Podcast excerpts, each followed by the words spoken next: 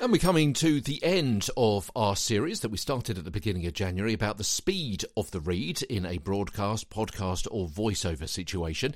And at the moment, we're talking about the silence, about dead stops, about pauses and so on, and how they can be effective in your presentation style. Today, quick sidebar, silence in different cultures. You know, in general, Eastern cultures value silence more than word-rich Western ones. In their book, Communication Between Cultures, Samovar and Porter elaborate using an example, which I found while researching this podcast series. They said, in response to the question, "Will you marry me?" silence in English will be interpreted as uncertainty.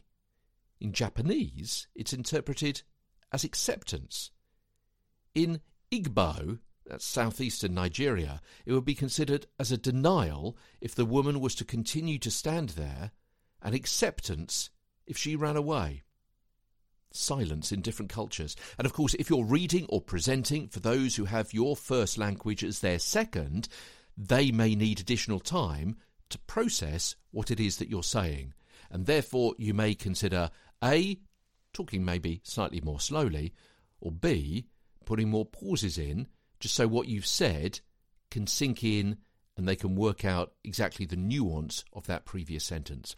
If you listen to the BBC World output on the radio, you'll notice that their speaking rate, reading the news and so on, is just a shade slower than it is for normal BBC programmes.